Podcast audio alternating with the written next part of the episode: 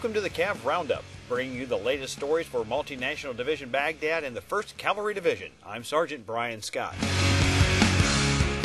With American troops on the verge of leaving Iraq, coalition forces are working hard to secure the country to hand over to the Iraqi government. The 4th Stryker Brigade is doing its part by helping with clearing weapons caches. In western Baghdad, the soldiers conducted a squadron wide search with mine detectors. Sergeant Joshua Rogers says the situational awareness assisted in the discovery of the cache. At one in particular one, we noticed a uh, pretty tr frequently traveled uh, path. There was a big built-up berm next to it, and had some dug-up dirt.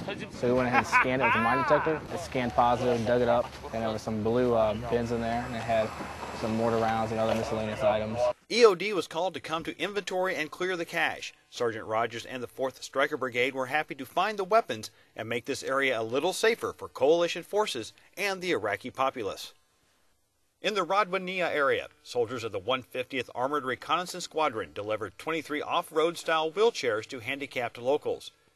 150th Captain Thomas Mills, a native of Winfield, West Virginia, said recipients of the wheelchairs had both birth and battle-related problems. One little eight-year-old girl comes to mind. Her house was actually attacked by AQI in 2007, and the little girl had uh, been shot a couple of times in both her legs she had lost one of her legs completely, and then the other leg she had lost the use of. The response from locals was very positive. Some even cried, like 65 year old Hamida Khalaf, saying, I'm crying because I'm happy. By having these chairs, mobility is now possible without having to crawl or be carried.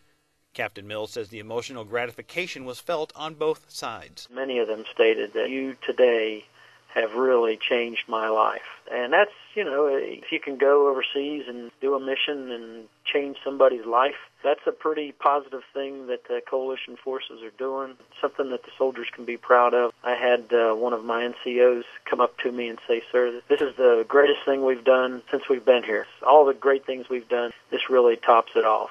The clinic was built by United States forces and named after the owner, Dr. Kais Ibrahim Rashid. Dr. Kais treats the people of the area, and the ones that received the wheelchairs are regular patients.